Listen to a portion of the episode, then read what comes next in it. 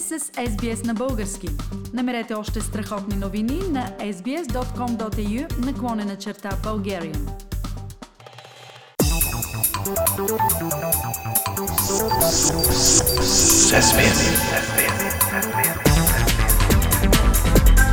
Акценти на седмицата. Пламен, вчера се събра новият български парламент. Какъв е профилът на депутатите? От 240 депутати фили, около 140 са нови в парламента, а другите са е, стари муцуни, както се казва често тук. Поглед на колежката Емилия Милчева показва, че на фона на едва 30-тината юристи в предишния състав, сега те са 47.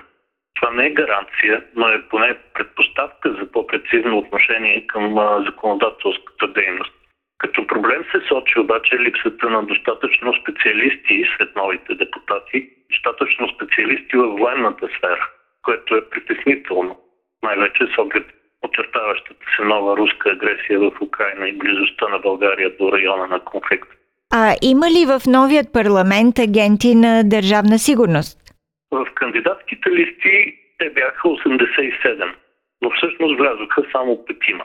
Това е добре, поне от видимата страна. Но, както каза Методи Андреев, бившия шеф на комисията по досиетата, има още три проблема. Нечувствителността на политическите партии към тези хора и тяхното влияние в страната, унищожените досиета, които всъщност изкривяват картината, и още нещо, за което българското общество не знае нищо. Става дума за съществуването на голяма група руски агенти на дълбоко прикритие, чието досиета се пазят не в София, а в Москва. Как тогава самия Андреев, бившият шеф на комисията по досиетата, знае за тях? Началото на тази операция, наречена Възраждане, още през 1982 година. Тогава се подбират между 3500 и 5500 българи с добро образование, млади, перспективни и амбициозни хора, обвързани с държавна сигурност. Политически процесът се ръководи от Андрей Луканов. Пряко води генерала от 6-то управление на държавна сигурност Боян Велинов и генерал Нанка Серфичиева. Избраните хора трябва да служат като руски агенти на влияние след очакваните още тогава промени. Методи Андреев каза, че като председател на комисията е виждал ксерокопия на списъците с одобрените агенти, но официалните документи, хартиени, са унищожени, след като са филмирани и филмите изпратени в Москва. Пламен, а доколко сериозно е влиянието на тези хора в момента? Това всъщност е невидимата пета колона на Русия, казва Методи Андреев. И допълва, че в списъците е виждал имената на двама бивши български премиери, министри от различни правителства, лидери на партии, висши магистрати, главен прокурор с демократичен ореол, адвокати, бизнесмени и журналисти. Повечето от тези хора са с изграден европейски и антируски имидж, но застанали на подходяща позиция и задействани в подходящ момент, реализират руския интерес. Според Методи Андреев, в новия български парламент има поне двама или трима от тях, и тяхното поведение трябва да се следи внимателно. Пламен, да се върнем към видимата реалност. Очертава ли се вече решение на дилемата ново правителство или нови предсрочни избори? Още не, Фили. Кашата в това отношение продължава. Премьера Бойко Борисов в среда казва, българският избирател категорично ни постави на първо място, затова ще подходим отговорно към съставянето на ново правителство. Той добави също, че премьера на ГЕРБ ще е човек с много ясна европейска и натовска ориентация. И само часове по-късно Бойко Борисов обяви и името на този човек. Това е Даниел Митов, бивш външен министр в служебния кабинет на Георги Близнашки и във второто правителство на Бойко Борисов от 2014 е, година. Как мислиш, ще получи ли ГЕРБ подкрепа за поредно управление, но с нов премьер начало? Нищо не е ясно, докато от Слави Трифонов, лидера на партията има такъв народ, която е втора в парламента, не сме чули нито една дума от изборите до сега. Все пак, преди седмица Бойко Борисов призова точно Трифонов да поеме отговорността за управлението. Да, какъв беше този призив? Непознаване на процедурата или нещо като покана за политически танц?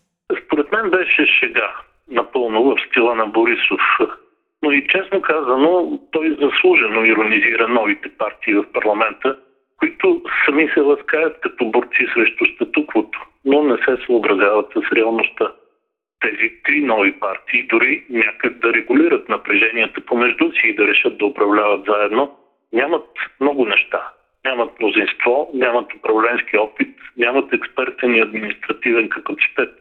На практика им липсва всичко важно. Пламен, но подобни липси не винаги са пречка. Колко политици в България са професионалисти? Като цяло да, не са професионалисти фили, но проблема е друг. Типичната българска претенция, че можеш да надскочиш сянката си. И пример е, сега даде, за съжаление, коалицията на Демократична България, която е пета политическа сила с 27 депутати в новия парламент. Атанас Атанасов, един от съпредседателите на коалицията, онзи ден съвсем сериозно заяви, че очаква от президента мандат за съставяне на правителство. И възможно ли е това да стане? Теоретично да, но много теоретично. Президентът е длъжен по Конституция да даде мандата на първата, а после и на втората политическа сила. При неуспех той го дава по свое осмотрение на някой от следващите, не непременно на третата. Но не ми стига ума да предположа, или защо Румен Радев, който е силно свързан с третата сила, Българската социалистическа партия, и с шестата, изправи се мутри вън на Майя Манолова, би дал мандата на формация, която всъщност минава за дясна и с която имат противоречиви виждания за политиката. Но и още нещо. Дори мандата да попадне в Демократична България и те да се обединят с Манолова и Трифонов в нещо като реформаторско младсинство, ще им трябва още подкрепа за управлението. И тъй като категорично отказват такава от ГЕРБ и ДПС, остава да я получат от БСП. Така че Атанас Атанасов изобщо не изключи ръката на Българската социалистическа партия да бъде прият. Макар че това ще разпръсне и малкото десен електорат, останало в България. За да се обоснове, Атанасов използва популистката и вредна за демокрацията фраза. Важни в момента са не лявото и дясното, а борбата с статуквото. Е, според мен проблема е точно обратен. Статуквото е такова каквото е, защото и в ляво, и в дясно липсват истински принципи и предвидими партии.